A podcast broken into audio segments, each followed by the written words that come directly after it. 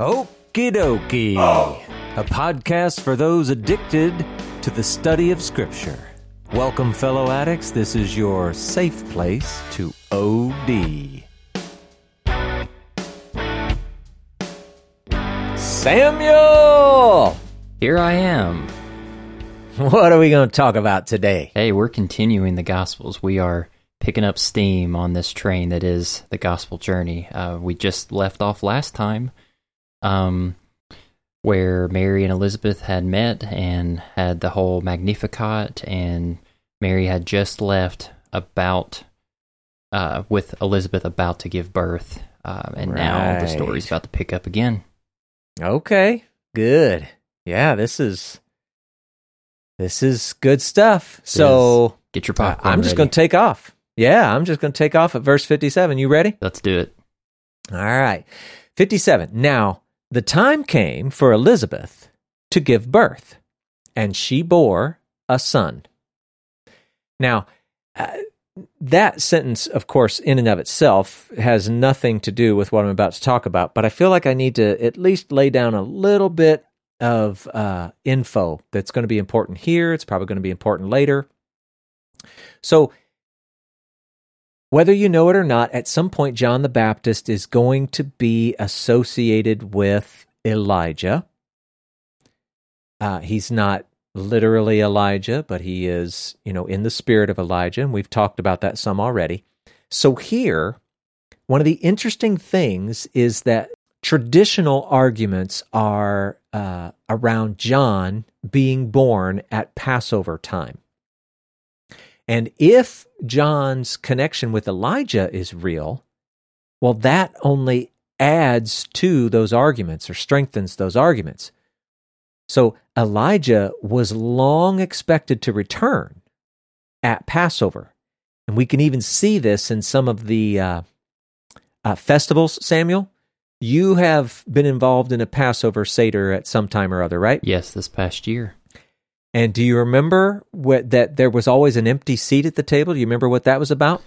That was, they were awaiting Elijah to come, and you would actually go open the door at one point in the Seder and go check to see if he's there and call out to him, that kind of thing. Right. They include Elijah in every household that's doing a Seder. And do you remember what Elijah was supposed to do? We're supposed to herald the coming of the Messiah. Exactly. Yeah. And so now we know that there's a similar relationship between John the Baptist and Jesus, right? So the time has come for Elizabeth to give birth. She bore a son. Verse 58, her neighbors and relatives heard that the Lord had shown great mercy to her, and they rejoiced with her. Now, they're just now hearing about this? Remember how surprised we were when she kept it quiet for 5 months? Yeah. And then 6 months, and then Mary stays with... She's kept it quiet the whole time. She must have done a really good job concealing it. Like, how old is she? Like, is she like 80 or 90? Wouldn't it be weird for a 80 or 90-year-old pregnant woman? I don't know what she was doing, but somehow she was keeping this thing pretty darn quiet. Now, only now do... at least some or most of her neighbors and relatives even know that she's been pregnant.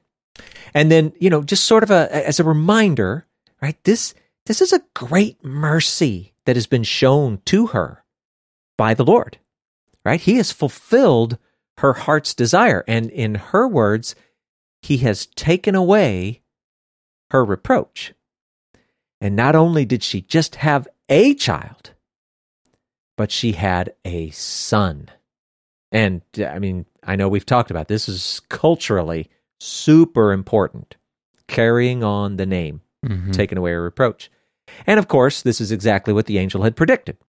And now we actually get a little insight into, this is pretty much everyday Jewish behavior. This is what we're going to see with John the Baptist is not much different than what we would see with Jesus, depending on how they tell his story.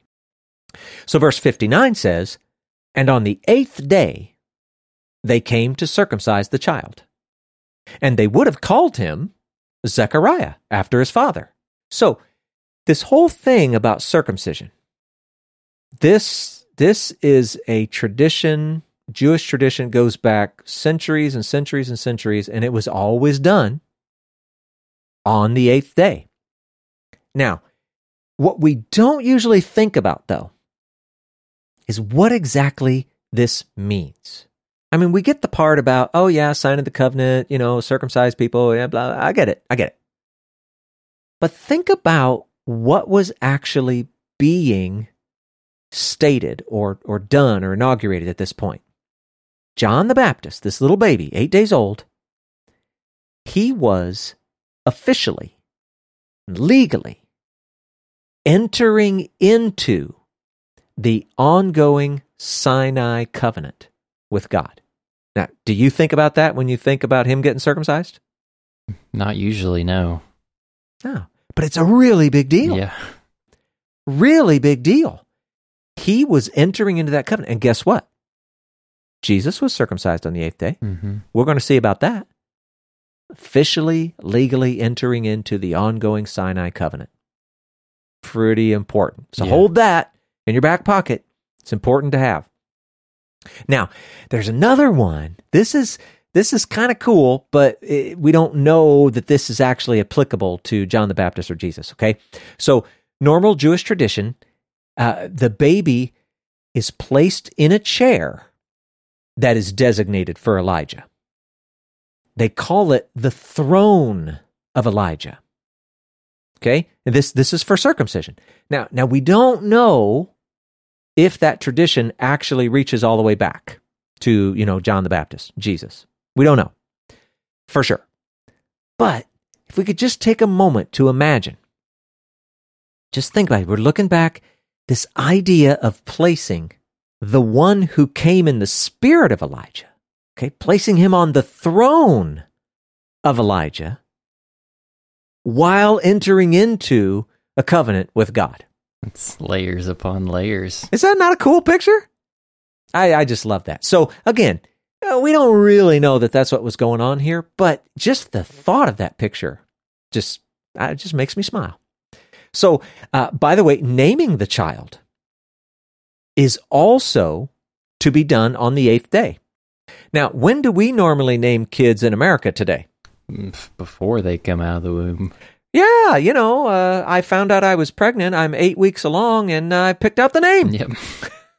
Or I've had my name picked out since I was a little girl, and now that I'm married, and I'm going to name it, right? They name the child on the eighth day. It's Jewish tradition. Now, it's not to say that they didn't have ideas and talk about it before, sure. But they receive their name on the eighth day. And to go back and just sort of remember what they said, and they would have called him Zechariah after his father. Again, this is totally tradition, would have been super common to pass on the father's name. And of course, from the text, you can see that that's what everybody's expecting. However, remember we had an angel speak, and he had a different plan. Mm-hmm. So we get down to verse 60, and we have this. But his mother, that would be Elizabeth, but his mother answered, "No, he shall be called John." And they said to her, "None of your relatives is even called by that name." And they made signs to his father, that would be Zechariah, inquiring what he wanted him to be called. And he, Zechariah, asked for the writing tablet and wrote, "His name is John." And they all wondered. So Elizabeth jumps in and she clarifies, hey, his name is to be John. And of course, we know, just as the angel had said, right? But this makes the people confused because not only is that not his father's name, they don't even know anybody, any relative that's named John. It doesn't make any sense at all. And so, being confused by the mother, and this being a patriarchal society, and in line with, you know, their time and culture and all that kind of stuff, they just turn around to the father, Zechariah, for the final ruling on what this child's name is to be. But I don't know if you noticed this. In verse 62, they said, They made signs to him. It's kind of weird. Yeah, because earlier we know that he was mute. He wasn't going to be able to speak. Why would you need to make signs if, you know, he was just sitting around the circle listening to everybody? Right. If he could hear you, why would you make signs to him? And so that's why I mentioned that earlier on in our study, and that's why along the way I've been referring to him as being deaf and mute, because here we actually see. You don't make signs to people who can hear. So he was probably deaf. So anyway, Zechariah, he understands their signs, for whatever that's worth, and he settles it. He writes it down. The name is to be John. And the people were marveling at this. It didn't make any sense at all to them. But of course, again, what do we know? The angel. Yeah, big bad boy Gabriel. That's right. He had spoken. And so they went with it, right? But then something cool happens. Zechariah writes down on a tablet, his name is John, verse 64, and immediately his mouth was opened and his tongue loosed, and he spoke, blessing God. Now, interestingly, they didn't say his ears were opened. So this whole thing, it's confusing, right? We just don't really know. Was he mute? Was he deaf and mute? I don't know, but I'm going with deaf and mute just because. But Zechariah can speak again. We know that much. And what's the first thing out of his mouth, Samuel? Blessing, praising. Yeah. He is praising God. He's glorifying God, lifting up God, however you want to say it. He is blessing God.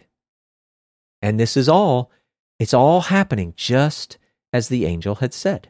And it almost has this tone of like, God/the angel gave Zechariah another opportunity. He's like, here you go. You're stepping up to the plate again. Like, I know you didn't believe before and you said you needed proof. Let's see how you respond. And, you know, it's almost like he grew, he repented, he learned his lesson, and then he was rewarded with, you know, getting his speech back. Yeah. And think about it. What was he unable to do after the angel struck him with the inability to speak? He wasn't able to give the priestly blessing after doing the incense offering over the priest at the temple. Yeah, and what's the first thing he does when his mouth is open? Gives the blessing. He gives a blessing, yeah. It's amazing, like I've been waiting right? 9 months to do this. That's right. Yeah, so now here is an interesting thing. So he asks for the tablet, he writes his name is John, and all of a sudden he can speak again. Verse 65, and fear came on all their neighbors, and all these things were talked about through all the hill country of Judea. And all who heard them laid them up in their hearts, saying, what then will this child be? For the hand of the Lord was with him. So, you got to know, I mean, in some sense, Zechariah's story was certainly well known among all the family, the friends, and the neighbors, the part about him being mute. So when he, just in a moment, he goes from not speaking back to speaking, they know, they recognize, man, this is the hand of God. It's working right there in their midst. And, well, they're kind of afraid. I mean, God is awesome and loving and just and all of these good things that we can say. But they understand that it is healthy to have a fear of the Lord. And when they see him moving in this very real way right in their midst, well, they're scared. It's almost like a lighter version of what the people of Israel did whenever God met them on the mountain at Sinai with the fire and the lightning and the thunder. They're like, oh gosh, send someone else up there because we're gonna die. Yeah. You go talk to him for us because we're scared. They are rightly awestruck by all these things that have happened.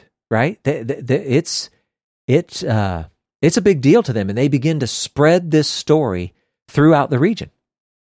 And so everybody, they were hearing this story, and they recognized that this baby boy was special. Somehow he's being separated by God for God's purposes, but they don't exactly know what for. And you got to imagine the stories, the speculation, all of this stuff. They had to follow him, his whole life. So it's cool. Now, we already know that John was supposed to be filled with the Spirit even in the womb. And then we know that Mary shows up, and all of a sudden Elizabeth is what? She's filled with the Spirit as well. Yeah. And now, verse 67, and his father Zechariah was filled with the Holy Spirit and prophesied, saying, okay, we'll get to that in a sec. We now see the entire family filled with the Holy Spirit, at least at some points, whatever. And so Zechariah is about to begin another one of those oracles we keep talking about. Number 5 of 7. And this has a name. Remember, Mary's was called the Magnificat. This is called the Benedictus. And again, very much like Mary's, there are all kinds of references that this connects with back in the Old Testament. More than we can really talk about or whatever, but we might throw them in the show notes. And I would also add this, though, maybe a little cautionary point. It's probably going to be easier to make the connections between all of these references and the Magnificat than the ones that we're seeing here for Zechariah. I don't know why that is. Maybe that's just me and other people see it easier or whatever. I don't know. But nonetheless, if you start looking at them and you feel a little underwhelmed, don't be too surprised. But they are fairly common references, and so, don't blame us. This is what people believe to be the case. But anyway, let's see what he says. Let's go to verse 68, and it says, "Blessed be the Lord, God of Israel, for he has visited and redeemed his people." So immediately, the first thing out of his mouth, it's messianic or eschatological. It's not about his baby, as at least I would have expected. It's big. Praise of God for his faithfulness to his promises. And pointing out that God has visited mankind yet again to redeem his people again, but this time permanently. And as a reminder, he's talking about Mary's baby at this point, not even his own. And that kind of fits with when you said visits mankind again. This is happening after, is it the 400-year silent period that, scholars say from the end of the Minor Prophets to the start of the time of the New Testament writings when, it seems like there wasn't as much dynamically happening with God speaking to individuals. Yeah, well, that story is definitely very popular, this idea of a silent time. Now, it's true, in between the last book that's included in our Old Testament and the books of the New Testament, there's definitely a big span of time like that. But, historically, it wasn't silent. There was a lot going on. So, hopefully, we just tore down one of those little false ideas that bugs people all their lives. Yeah, yeah. But yeah, that's, your point is good, but just know that it really wasn't all that silent in the in-between. Mm-hmm. Yeah.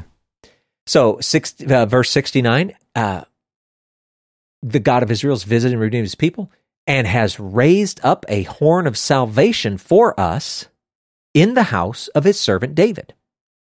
Now, just a little helpful hint. To raise up a horn is to make a show of power. So God is making a show of power. Power leading to salvation. And just a side note, you could maybe go look at 1 Samuel 2:10 or Psalm 132:17 We talked about the Davidic covenant a little bit earlier. Was that this episode or the previous episode? That was the previous episode. Yeah, all of those things, they're all kind of in play here, but people can go look at those on their own. Verse 70, and he spoke by the mouth of his holy prophets from of old, that we should be saved from our enemies and from the hand of all who hate us, to show the mercy promised to our fathers, and to remember his holy covenant. So now Zechariah, he's making the point, hey, this isn't some new and unexpected thing. This is what the prophets have been speaking of all along. It's the promised kingdom where God's reign is uncontested. No foe can come against it. It's the fulfillment of everything that was spoken to the fathers. That would be like Abraham, Isaac, and Jacob. God has remembered, and it's, okay, it's not as if he forgot, and then it just popped into his head. God has remembered, meaning he's acted faithfully to fulfill his part of the covenant. It's like a much more magnified version of you telling someone, hey, I'll go grab that at the store for you later, to as an act of kindness, generosity, whatever, and you actually follow through with it rather than it being some flippant thing. It's like an act of following through on something that you agree, that you say that you're going to do. Right, yeah. Yeah, God remembering his covenant or remembering a person, remembering to act, it has nothing to do with forgetting. It's faithfulness. So yeah, exactly right. But then, we also got to ask, God is acting faithfully to a covenant, but which one? Because there are a bunch. Yeah. Right?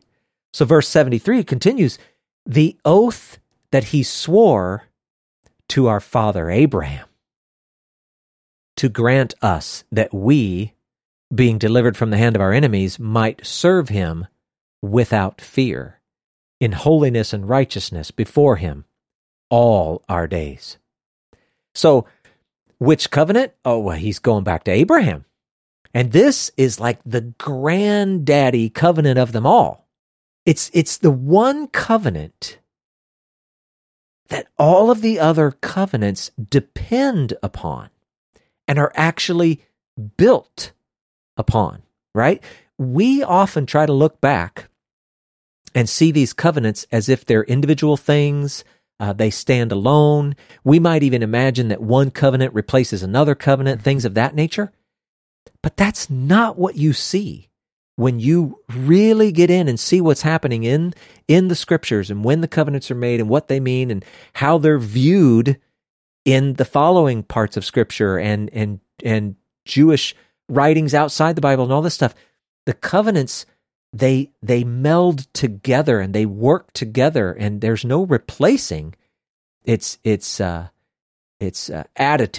maybe, instead of replacing. So, could you say it's almost like when a married couple, after so much time in their relationship, go somewhere to quote unquote renew their vows? They're saying the same purpose that they did when they got together. And it's not replacing the vows that they made on their wedding day. It's a promise that they're adding to their original agreement, to come together when they first got married, to continue that relationship as time goes on. Yes. And going with that idea, because that's an awesome, awesome picture. If you renew your vows, pick a number, 20, 25, 30 years, something, 50 years, whatever you do, how much better do these people know each other? I would hope a lot. Yeah. And so the promises, the covenant that they're making with one another, is it not more appropriate, more, practical, something? I mean, isn't this new covenant better than the older one? Yeah. And not better in that we're downplaying the old one, better in that time has made it more rich. Yes, exactly. And so that very image is exactly what we're talking about with all these covenants. You know, we often talk about the new covenant, and we're not going to talk about this now, but I'm just going to give you a little hint, plant a little seed. The new covenant isn't replacing any one or more of the old covenants. It's building upon it. It depends upon the older ones, okay? So it's a great, great picture. Mm-hmm. So in this, though, we see that the end result of all this is this great moving of God. And somehow free from trouble, and you could look at that in terms of people and nations, you could look at that in terms of sin, whatever, but free from trouble, we might serve him unreservedly, completely, right? We, his people, now, of course, at this very moment that we're reading these scriptures, we're only talking about Israel, but we also know that Gentiles are a part of this ultimately, right? We know that we, his people, we will be righteous and holy before him always. And that will be the common state of the things in the Messianic era. And in fact, if we want to get specific, we could say that's the common state in the Messianic era, but it's the only state of things in the world to come. But, and this is the beauty, we get a taste of it now through our submission to his will, walking in holiness and righteousness now. Mm. So it's a beautiful picture. But I'm not sure what Zechariah knew what he was saying here. We're throwing a bunch of stuff in. So we're talking about the covenant, the oath to Abraham, will be delivered, serve him without fear, and it, you know, that important part. We are in holiness and righteousness before him all our days. Now, verse 76, and you, child, will be called the prophet of the Most High, for you will go before the Lord to prepare his ways, to give knowledge of salvation to his people in the forgiveness of their sins. Okay, now Zechariah just switched context on us. Probably got whiplash, right? He switches, he's now speaking about his newborn son. And he declares him to be a prophet of God, declares he's going to precede the Messiah. He's going to prepare the way, and he's going to teach people that they might understand and grab hold of this salvation that's being worked out literally in their midst and in their time, and hopefully attain that forgiveness. Now, this is important too. When in Israel, when we talk about forgiveness, the general idea is that you're being atoned, you're being covered, you're being cleansed in your physical person, your body. You are being forgiven so that you can enter into the presence.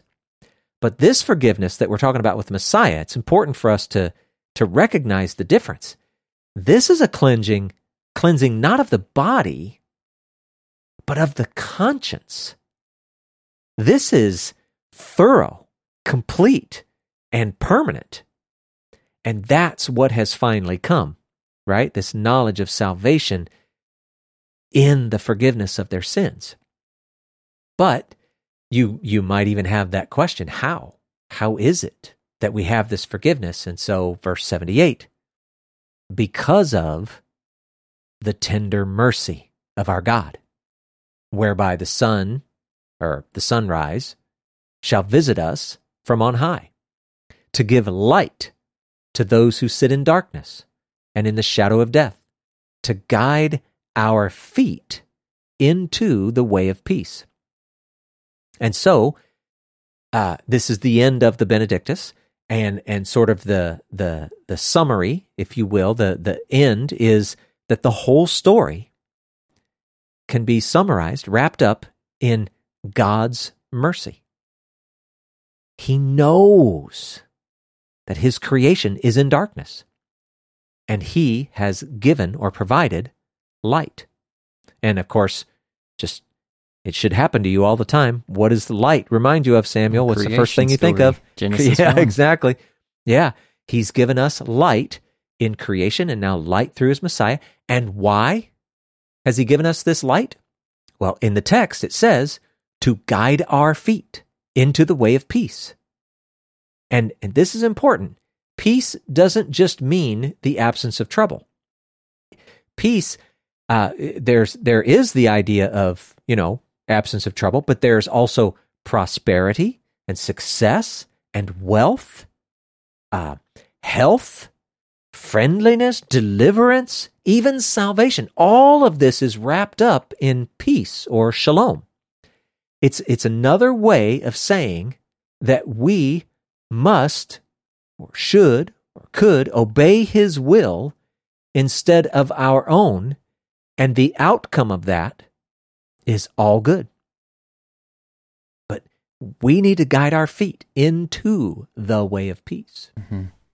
I hope some people are having some callbacks too to our John chapter 1 lesson in the first chapter, verse 9, when it says there was the true light, which coming into the world enlightens every man. That sure sounds similar to verse 79, to give light to those who sit in darkness. That's so much connectedness going on right now. Yeah, good call. Yeah, and that's, hopefully we're going to keep trying to point it all out because it's good to hear it as much as you can, and we may think of things that other people don't, but man, for sure, as you're listening to us do it, you too, when you read your Bible, you should over time begin to recognize these kind of connections, and it just, it enriches the story so much. It's awesome. Well, one final verse, verse 80, and boy, you want to talk about summary, listen to this. And the child grew and became strong in spirit, and he was in the wilderness until the day of his public appearance to Israel. Boom, 30 years. Woo, fast forward button. Yeah. So now we have, I think, possibly an allusion back to Isaiah chapter 3, verses 4 to 6. We're talking about, the voice of one crying in the wilderness, preparing the way of the Lord. And we might even, not only do we see John in the wilderness, we know about that, but you could also possibly look at that as the entire nation of Israel being in the wilderness, right? But one final thing, and again, I don't know, I think this stuff is just a little bit silly, but people talk about it, so I'm going to address it. John wasn't raised as a beast or by the beasts in the wilderness, okay? That's not what we're trying to communicate here at all. He was raised in the strength of the Spirit, and he went into the wilderness at a time of his choosing, or possibly, directed by the Spirit, whatever. But he went into the wilderness on purpose until his time had come. So some people try to paint this picture where John is just some, wild animal of a man or whatever. Okay, stop. Yeah. He's a normal guy, but his place was in the wilderness and calling people out. Mm-hmm. We find salvation and covering and, just so much of our relationship with God, we find that in the wilderness. It's not to say he's not there in the good times, but so often, so much easier to see and recognize and notice in the bad times, the wilderness. Yeah. And I don't want to give too much away in teachings that we're going to do down the road, but bringing up this aspect of criticizing or painting this incorrect picture of John as a beast in the wilderness, a lot of it is just a matter of role. Like, I know that you and I have learned stuff about when the crowds and the Pharisees were like simultaneously criticizing both John the Baptist and Jesus. They were saying, well, John the Baptist is like depriving himself, and fasting all the time as a prophet. And then you got Jesus over here. He's, feasting and doing all of these things that we thought were prohibited on the Sabbath. And it's not as if one is right and one is wrong. It's just the role that they were in was different. John was a prophet that came to, empty himself to prepare the way. That's what his mission was. And Jesus, He came to, experience the fullness of human life, and that includes, feasting and celebrating with his disciples and the people he interacted with. And if you're having callbacks to Ecclesiastes, where there's a time and a place for everything, you can say that for yourself too. There's a time to be like John the Baptist, and there's a time to be like Jesus too. So I just wanted to bring that up, that, nobody's in the wrong with how they live their lives. It's just, they're called to do different things. Right. Yeah. And that's such a great point, because people, sometimes they put pressure on themselves. I need to be, fill in the blank. The only thing you need to be is what God's called you to be. And then in another way, they look at other people and they put expectations on them. You need to be fill in the blank. It's like, hey, would you let God do what God's doing in a person? Let a person be themselves. Now, that doesn't mean let them sin or, whatever, but how they go about their life, there's a unique calling, and let people have it. Mm-hmm. Yeah, that's good. Well, now, here's the thing. We're a little bit short, at least for our episodes thus far, and so this actually works out really good for me, because the next thing that we were going to try to address, Samuel, is the genealogies. Mm-hmm. We'll be in Matthew chapter 1 to 17, and then Luke 3, 23 to 38. And I think that we can make fairly quick work of those, and I'd like to do that. So let's just keep on going, shall we? Sure. So here's what I'm going to do. I just gave you the references, and I'm not even going to bother reading them, except for maybe a few choice selections here we'll get to as we go. Because honestly, me reading them is not going to make them any more interesting or fun or anything, mm-hmm. right? I mean, you can read those. They're the genealogies, but we are going to talk about them because they're a little bit of a trouble spot. So let's begin. We're going to move over now to Matthew chapter 1, verse 1, and he writes this. This is the book of the genealogy of Jesus Christ, the son of David, the son of Abraham. So let's just take a moment to see what it is that Matthew's trying to say. He wants to relate the history of this person, Jesus. He wants us to note that he is the Christ or the Messiah, same word there.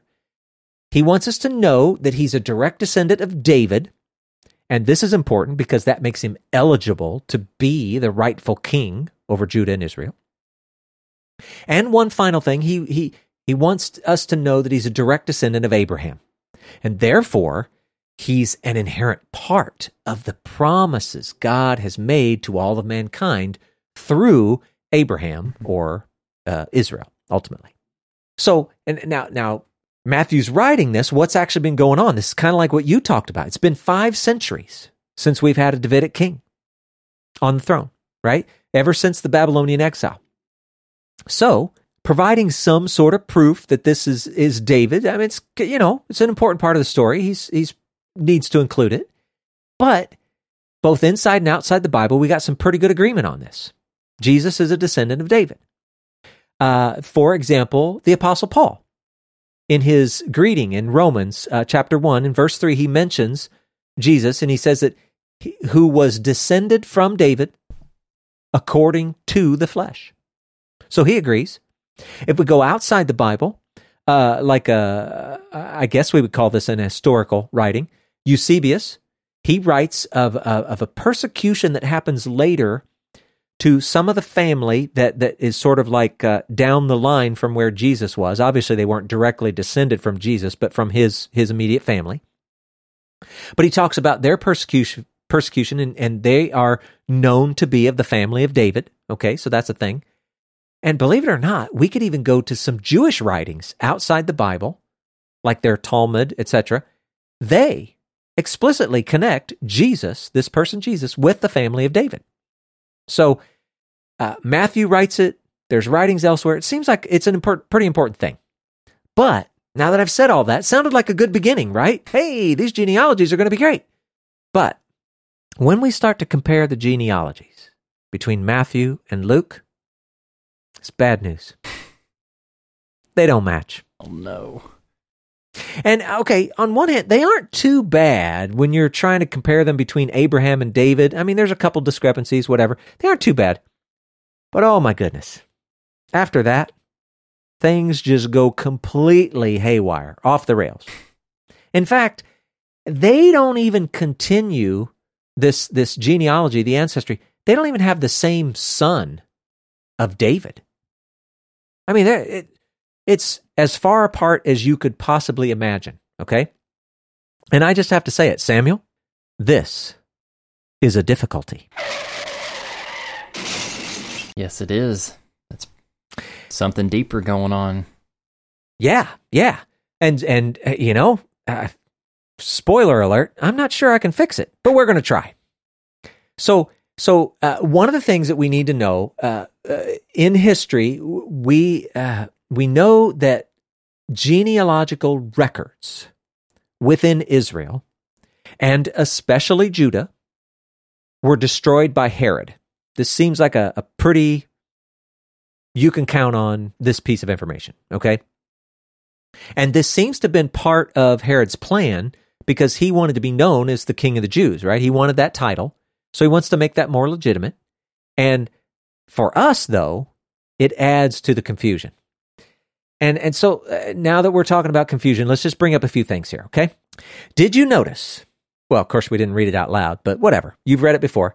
Did you notice that Matthew includes women? Seems odd for that day and age with genealogies. We're not downplaying the quality and the value of women. We're just saying that day and age, that sure didn't seem like it happened very often. Right. It just wasn't a thing. It's not what they did. So why did he do it? And there are a number of theories, but honestly, to me, they all kind of fall apart pretty quickly. There's one line of thinking that is pretty good. It's not too bad.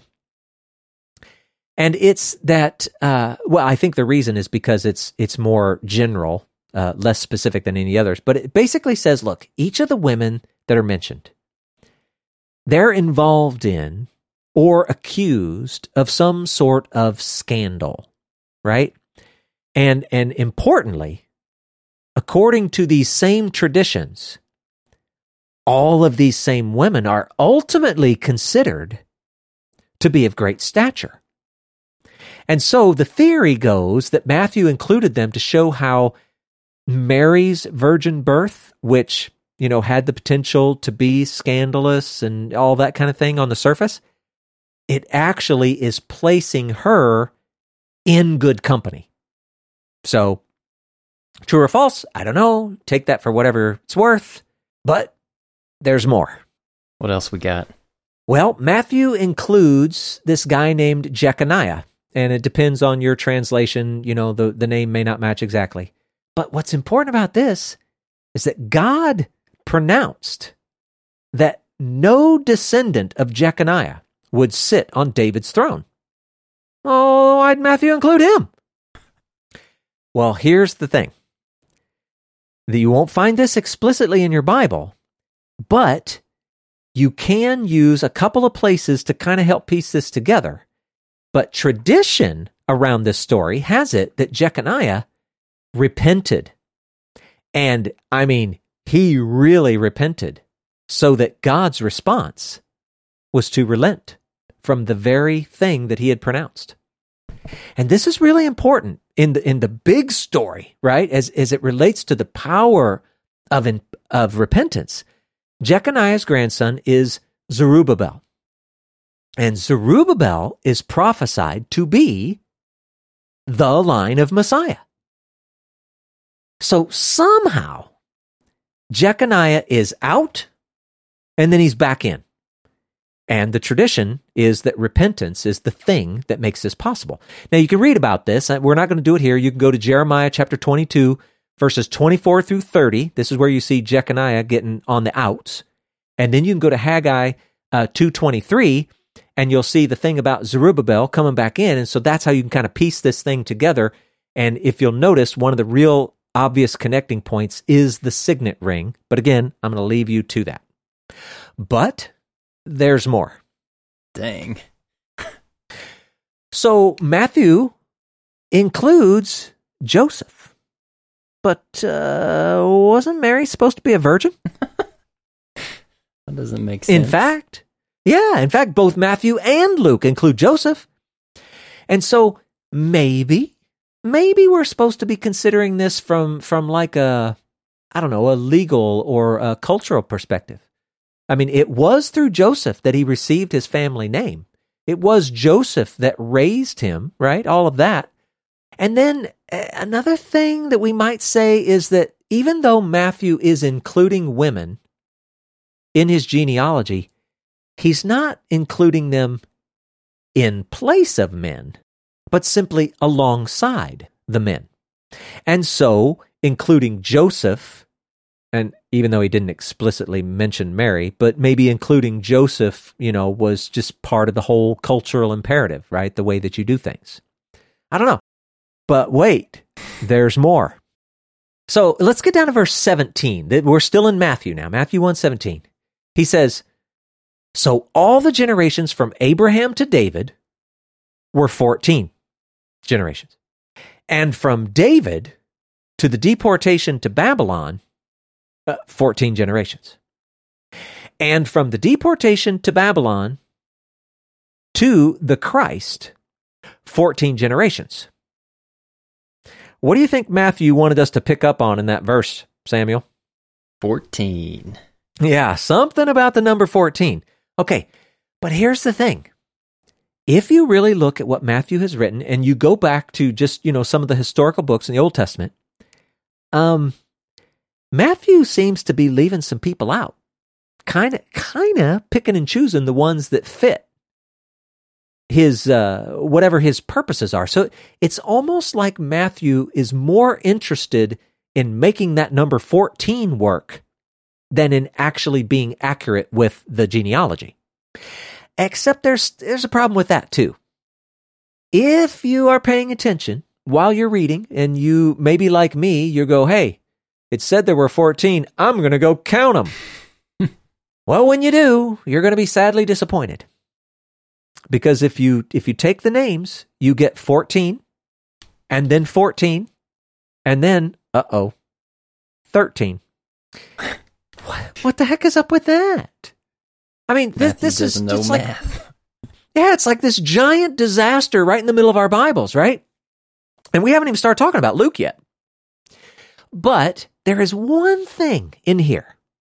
The way that Matthew writes it, the text kind of seems to suggest that we might need to count Jeconiah twice to get the 14, which is super weird because who's the guy that got kicked out of the whole thing by God? Jeconiah. And now it almost kind of seems like Matthew wants to count him twice. I don't know, is that arbitrary or not? Or what's going on? And besides, what does the number 14 even mean? What's that about? Yeah, I've only heard like 6 and 7 and 40 for and 8 right. for numerical emphasis, but never 14. Yeah, okay. Well, have you ever heard of the gematria? I have. Okay. Do you want to explain it or shall I? You would probably do a much better job. Okay, in simple terms, it's just the idea of taking words, names, whatever. The letters have numerical values, and so you build these mathematical values off of words or names. So, for example, the word David, it's 3 letters, the D and the V and the D, and you give those numerical values, and they turn out to be, drum roll please, 14. 14, that's right. And so, okay, well, that's one thing that makes David important, but what else? Well, there's this Midrash. Stories that Jews have told all across the centuries that help us to understand things better. And it relates something about Israel's history according to the lunar cycle. So the lunar cycle, just to kind of get the idea, it begins on day 1, and of course, at that point, we are looking at a new moon. So it seems dark, but it's because a moon is coming into being, okay? You get around the 15th day, and that's when you have your full moon. So everything's bright and shiny if there are no clouds. And then you have the end of the cycle, which is day 30, which is the very, very end of this moon, which also seems dark. And then, of course, it repeats. You go to the very next day, which is day 1. It's still dark on your new moon. So if we were to look at this, we could say, all right, so Abraham, in Matthew's accounting here, Abraham represents a new beginning, a beginning in darkness, right? You go back to that story, the Tower of Babel, Abraham being called, all of that. He begins in darkness. Well, let's call that our day one. Well, 14 generations later, we get David. Haha. Another 14 and David reference, right? And so then you have Solomon. And Solomon represents the full moon. That would be, you know, Israel in all her splendor. That's your day 15. And then, interestingly, Jeconiah represents the end of that cycle, the day 30. And remember, he was cursed by God or left out by God or whatever you want to call it, right? And then you remember how we said, it's weird. It's like Matthew wants us to count Jeconiah twice. Well, Jeconiah also represents a new beginning, a new moon, a new day one, because of his repentance, right?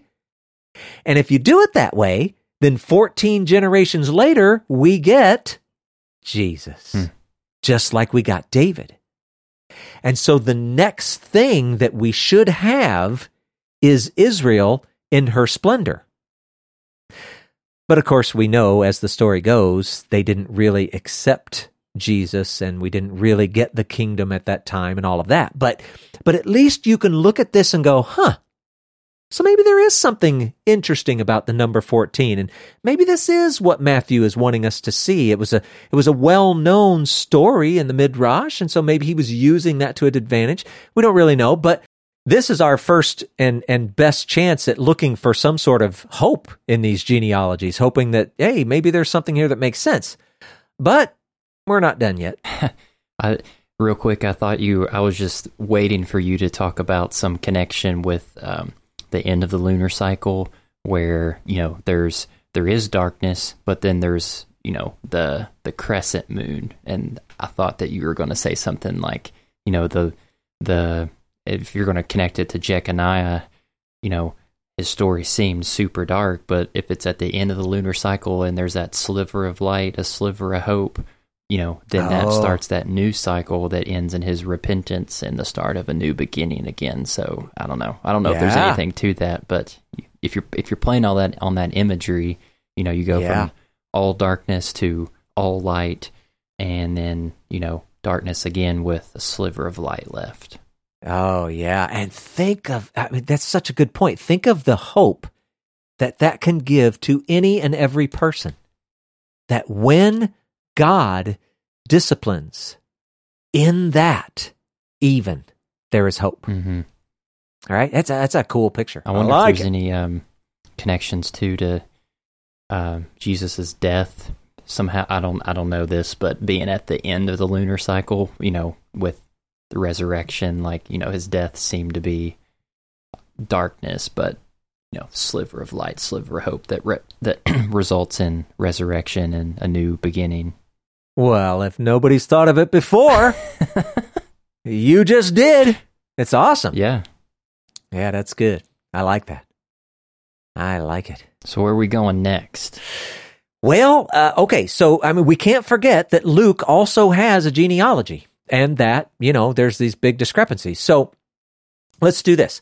So Luke, when he decides to relate the genealogy, it actually occurs right after Jesus is baptized by John the Baptist, okay? And then he mentions this interesting thing, Luke 3:23. Jesus, when he began his ministry, was about 30 years of age, being the son, as was supposed, of Joseph, the son of Haley. So he mentions this thing about Jesus being 30 years old when he begins his ministry. So there's a couple of things, and I don't know how strongly we should take these connections, but they're really interesting. Number one, if you went back and read Numbers chapter 4, I think you would be shocked at the number of times they mention the age 30. It's very, very interesting. They had the, I don't even remember their names, like the Kohathites or something, whatever, doesn't matter. They're back in there. But the number 30, it's brought up so many times. Is there something about what's being talked about in that chapter and those going into service at age 30? Is there some connection with Jesus and his ministry? I don't know. But even more, there are connections with some real, sort of like the heroes of the Bible kind of things, right? I don't know if you'll know this off the top of your head, Samuel, but I bet you can guess. When was it that Joseph entered into his service of Pharaoh? I'm going to go out on a limb and say he was, 30? Yeah, that's right. Dang. 30 years old. You can read about it in Genesis 41:46. And what's important is that Joseph is, his character, his person stands as a foreshadowing of the Messiah. And then there's more. If you look at David, what year of his life did David begin his reign as king? I feel like you're pulling my leg. That's crazy. Is that 32? Age 30. That's right. 2 Samuel chapter 5, verse 4. And again, David, he too is a foreshadow of the Messiah, right? So it's just awesome stuff. But, I mean, those are cool things, but it's not getting rid of any of our questions. So Luke also mentions that Jesus is a son of Joseph, but he adds this interesting phrase, as was supposed, right? Seems kind of saucy. Yeah, but what he's actually conveying is that he was the son of Joseph, and that was what was commonly thought. That's what was commonly considered. So he's actually not sort of, wink and a nod. He's actually saying this was the common thinking, that Jesus was, in fact, the son of Joseph. And this is really interesting because it raises the possibility that Mary's situation, this whole idea of the virgin birth and all this stuff, well, it may have actually been quieter, less scandalous than we sometimes imagine. Now, we don't know, but it's just interesting that Luke chooses these words, mm-hmm. right? It might be signaling to some people about individual's role in being a parent to a child, whereas, they may not yes. be their actual biological child, but that doesn't mean that they can't fill that role as needed and to the best of their ability. And in this case, Joseph did that for, Jesus. While he wasn't his biological father, he stepped into that role. And I mean, and if we're treating him as a human, then we could say that his personality was molded by Joseph. Exactly. Yeah. And honestly, in Jewish culture, especially in the time that we're talking about, the biological father didn't mean a whole heck of a lot if there was another man who actually took the child in and raised him. Hmm. The one who raised him and gave him his name, that was his true father. So that's cool. Yeah, I think you're totally on. But all this does is point out more problems, because Luke now says that Joseph was the son of Haley, as opposed to Matthew, who says he's the son of Jacob. So, I mean, the mess just continues, right? So Luke, and oh my gosh, here's another one. Luke traces the lineage through David's son, Nathan. Matthew traces it through David's son, Solomon. Well, how the heck do you reconcile that? I mean, this is hard. Yeah. 1 Chronicles 22:10 explicitly says that the eternal throne of David will come through Solomon. But then all you got to do is sneak over to Zechariah chapter 12, verses 10 through 12, and this is now talking about the house of David mourning over Messiah as an only son. And then it specifically singles out the family of Nathan. Now, it's not explicitly saying that Messiah will come from Nathan, but what the heck? Why, if it's going to go back and single out a son, why would it pick Nathan over Solomon? What is that? Mm-hmm. Things are getting worse, not better. And that's, honestly, there are more problems than these, but we don't have to keep going. The question is, what do we do with this? What do we do when we're looking at our Bible and we're thinking, well, I mean, it's supposed to be the inspired word of God, all this kind of stuff. These seems like pretty big hurdles to have to get over. right? Well, so what do you do? Here's a, maybe we should look at these genealogies and go, well, you know what? Here's the thing. One of them belongs to Mary and the other belongs to Joseph. Well, I mean, if it were true, that might help, but we don't know. Mm-hmm. Or maybe we could use maybe some theories about, well, maybe there was a death and a remarriage and an adoption, or, you know, things of that nature, right? Which okay, it doesn't exactly have to be this, but it reminds us of, what about the levirate marriage? That's the one where, let's say that my brother had married someone and then he had no kids, but he died. And so I had to marry his wife so that he could have kids through me, type thing. You know what I'm saying? The levirate marriage. Well, maybe we try to get that in there somewhere. Well, okay.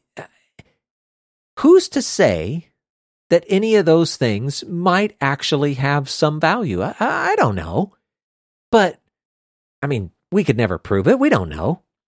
Let me tell you, the first thing that we need to do is quit reading these genealogies with our modern Western style of thinking. Black and white. Yeah. We imagine that these genealogies, well, I mean, they were given to us because they're fact. They're designed to capture this detailed and accurate historical information for the reader. No, they're not.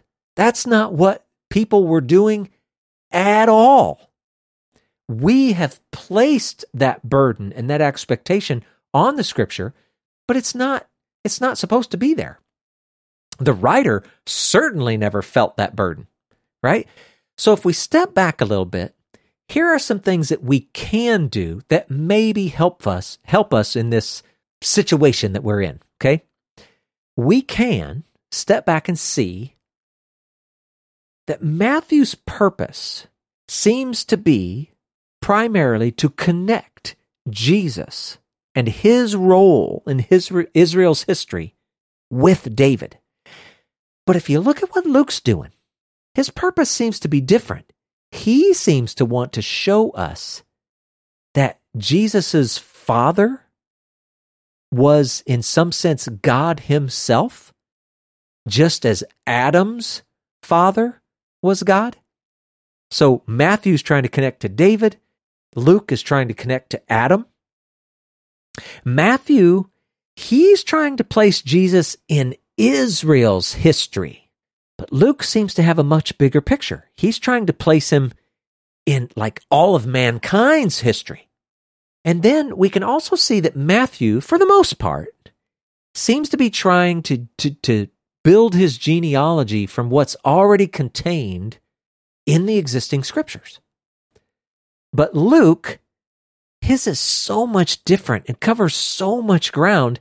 Okay, we can only speculate, but it seems as though he's using the genealogies that have been preserved in the minds, the stories, the retelling of all of the remaining family in Nazareth.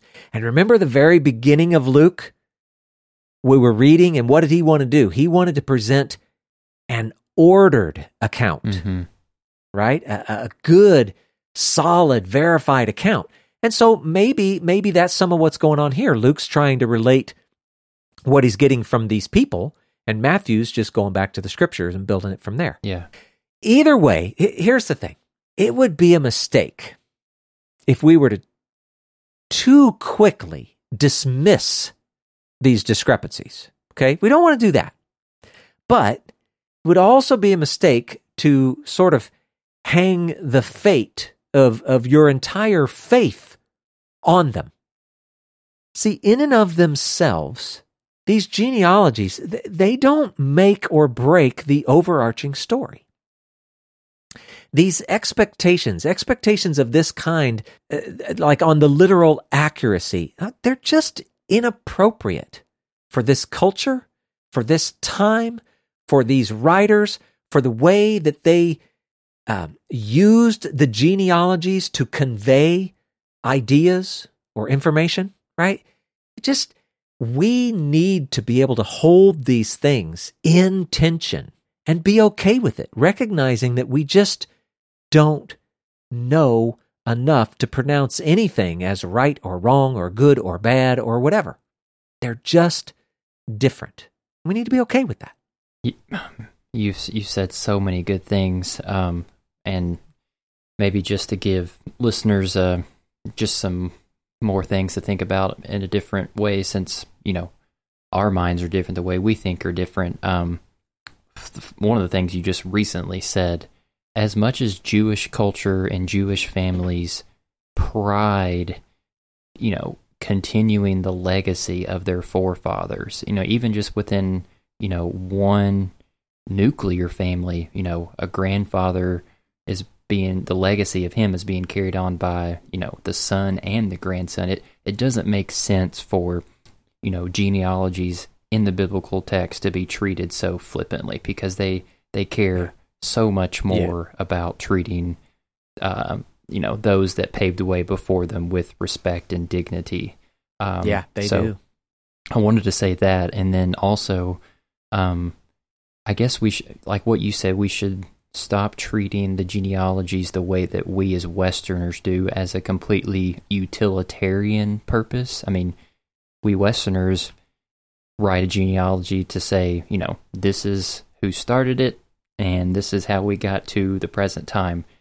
I mean, Jewish thinkers are visionaries. I'm not saying that Western people aren't as well, but, you know, if people are trying to paint a picture, you know, you can find it in poetry, you can find it in, you know, fiction and fantasy, but the fact that Jewish people can paint a picture within a genealogy, and that Jewish readers, like, look forward every year in the, you know, the Torah reading to read through the genealogies to find those nuggets and those treasures. Like, I hope that it takes some pressure off of people to be like, you know, They're painting a picture. They're not trying to make life harder for us.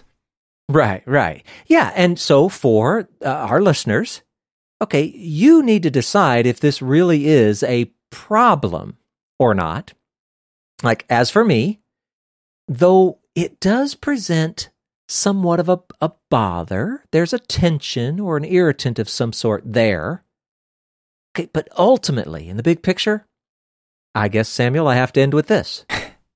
There is no difficulty here. Yes, we need some applause. Right.